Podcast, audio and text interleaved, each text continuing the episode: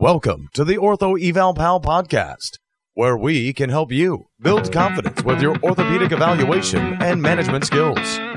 We hope you enjoy the show. And now, for your host, Paul Marquis.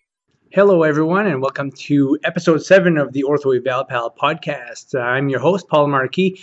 Today, we're going to be talking about ACL tears and um, lots of information to go through today. And I'm sure some of you are thinking, well, how can we talk about ACLs if we're not doing an actual video with a patient and uh, with an actual problem. But there are many things you can ask and do and observe when you first see that patient that'll really drive you in the direction of identifying if this patient has an ACL tear or not. So today we're going to be talking about the eight questions and um, observations you should make when trying to rule in ACL tears. Now, as we go through today, you're going to find that um, we're going to talk about a couple of different special tests and some common uh, observations. And uh, if you um, wait till the end of the uh, podcast, I'll give you a link to uh, download these show notes. And in those show notes, you'll be able to click onto some uh, links for our videos of uh, some of these observations and uh, special tests. So um, they're pretty cool because they're on patients who actually have ACL tears. And so um, pretty good information there. So what you want to do when somebody comes in, first of all, um, with a knee injury is you want to watch them walk, okay? Because it is very, very common for people who tear their ACLs to have a flexed knee posture, okay? And because that, that ACL swells intra-articularly, which we have talked about in the recent um, uh, podcast, when it swells intraarticularly, it pushes the knee into what we call the loose pack position, which is about you know 15 to 20 degrees of flexion automatically, and that it'll cause them to have this flexed posture. The other reason they walk with a flexed knee gait like that is because they're able to stabilize their knee better by utilizing their quads and their hamstrings on both sides together to help stabilize them and give them uh, that stability they don't have from uh, their ACL, which is uh, missing. And Number two, um, you need to ask, how did this happen? Okay, and the common answers with people who have ACL tears is that my knee gave out or my foot was planted. I was going in one direction, but my knee kind of went in the other direction. So that is very, very uh, common. It usually happens with a change of direction. And the uh, number three, ask, was your foot planted? Okay, most ACL tears happen with a planted foot. Now, I've seen hundreds and hundreds and hundreds of ACL tears, and I'm going to tell you right now, I've only seen probably one or two of those folks who have had um, an unusual mechanism where the foot wasn't actually planted. Um, that's why you don't see a lot of ACL tears in ice hockey and swimming and those types of things. You see them more in basketball, soccer, um, and uh, any activity where you're really cutting quickly and uh, oftentimes without contact. And um, number four, as we look at these uh, questions to ask and observations to make, uh, you ask the question, did you hear or feel a pop? There usually is some sort of a distinct noise when people tear their ACLs. It's a large ligament. It's quite strong. Uh, linearly can take, uh, I think, over 2,000 pounds of pressure uh, from one of the studies I had observed.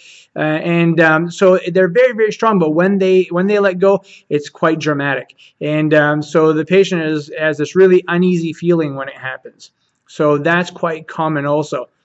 Uh, number five when you see this patient, do you notice an effusion in the patient's knee? Okay, most ACLs bleed when there's a tear, and this is causes an intra-articular swelling, like we talked about earlier. And to identify if they have an effusion versus an extra-articular swelling, you should perform a brush test right away. Okay, so to see a video of this, uh, just click on the link in the show notes, and um, it'll send you right over to a nice uh, video of somebody who has a positive brush test, and you can really see how this works. It's one of my favorite tests to do. Uh, number six Ask, did it swell immediately or did it take a couple of hours for it to swell? ACL tears typically swell pretty slowly uh, compared to fractures, which swell immediately. And so you'll notice that with ACLs, they kind of swell over time. Okay, so um, that's a common question that I have for uh, patients when I suspect an ACL tear. Number seven, ask the patient to put a finger on the most painful area in the knee. Greater than 70% of patients who tear their ACLs also tear their medial meniscus. So they will commonly tell you that they have pain on the medial joint line area. Now, it's not uncommon to have pain in the lateral joint line either because when that knee goes into such a, an aggressive valgus position with that rotation, they can actually overcompress the lateral side of the knee and cause some bruising there. So that's not uncommon either. But most commonly, from what I've seen, ACLs uh, with ACL tears, the medial joint line is also quite sore. Sometimes you can tear the MCL. Um, you will notice some laxity of uh, when you do a valgus stress test with ACL tears because the ACL also helps to prevent a little bit of valgus. So you can have a virgin ACL, and that will cause you to have a little bit of laxity medially when you test the MCL. Um, so that's uh, something to, you know, if you really want to get nitpicky about it, that's one of those things you can look for. And um, does the patient have a positive Lachman test? Number eight. Okay, this is the one test I like to do. There are many other tests for the ACL, but really to me, uh, the, the one that feels the best and gives me the most information uh, and is the position where you can get the patient most relaxed is uh, doing the Lachman test. You put them at about 30 degrees of knee flexion you get them to relax and you give a nice little tug there. And in the show notes, you'll be able to go over to a video and see uh, somebody who has complete uh, AC, a complete ACL tear and um, you'll be able to really appreciate what that extra laxity looks like. So um, those are the eight things. I'm going to go over them again. You watch the patient walk to see if they have a flexed knee posture.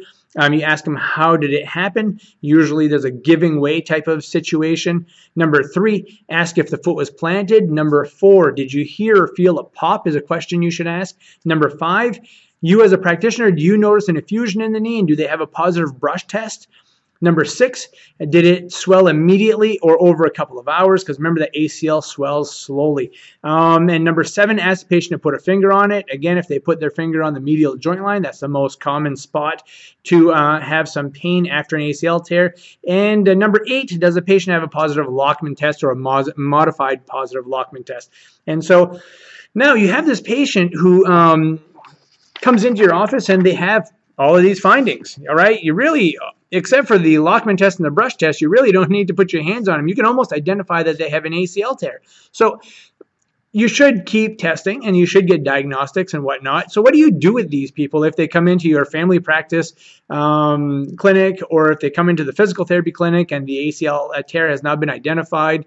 Um, first thing you need to do is you need to refer them to an orthopedic surgeon, okay? Because not only uh, can you tear the ACL, but you can tear other structures in your knee. You could you could have a chondral lesion. You could have fractured your leg.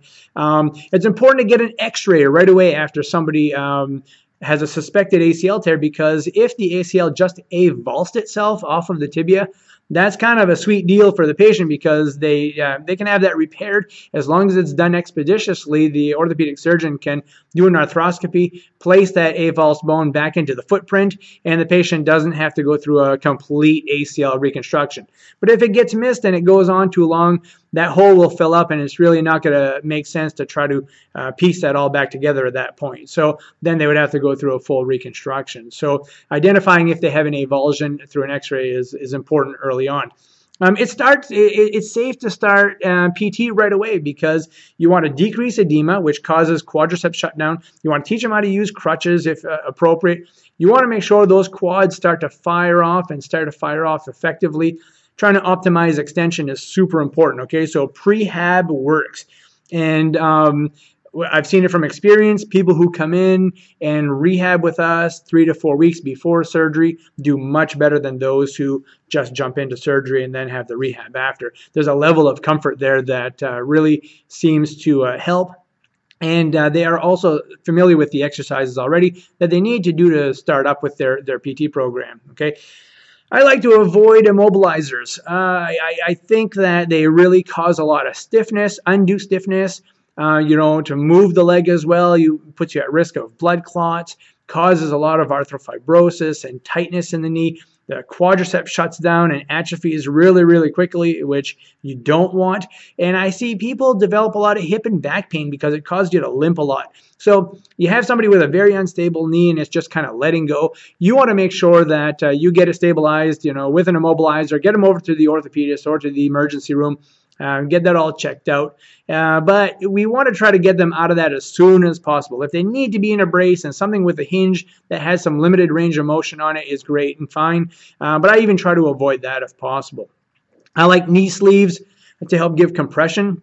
I'm also a big advocate of elevation of the leg to help try to get rid of some edema in there, and um, and that will really uh, help with the, the quad shutdown and, and get that quad to reactivate.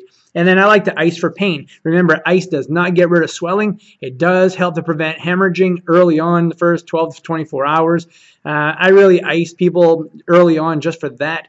Other than that, they get ice for pain control. Ice does not physiologically get rid of the water, which is uh, a majority of what that swelling is. So, um, for you know, at this point, I think I've given you a lot of information. I've, I have a lot of nice videos on uh, ACL tears, patients who have, had them. Uh, take a look at it. You'll notice that I go through these eight points just about every time with people with ACL tears. And I do it with a lot with uh, with even if people don't have ACL tears. So um, if you want a copy of these show notes, make sure you go to orthoevalpal.com slash ACL and um, pick that up. You'll see some nice links on there and uh, some of the videos. Please uh, take some time, go over to iTunes, give us a review, even if it's good or bad. We want all kinds of information right now. We're really ramping up uh, Ortho Eval Pal, and we want to make sure that you have a great listening experience on our podcast and you get a lot of value out of our videos and um, some of the classes we're going to be uh, putting on later. So I hope you enjoyed this show. If you have any questions or comments, please go to Ortho Eval Pal, ask me. I'll be more than happy to put um, a show on for you and uh, maybe even hit a topic that uh, you have some questions about. So um, thanks again for watching. My name is Paul Marquis. Have a great day. We hope you've enjoyed the show. For some more awesome content, go to orthoevalpal.com. Can't wait to see you there.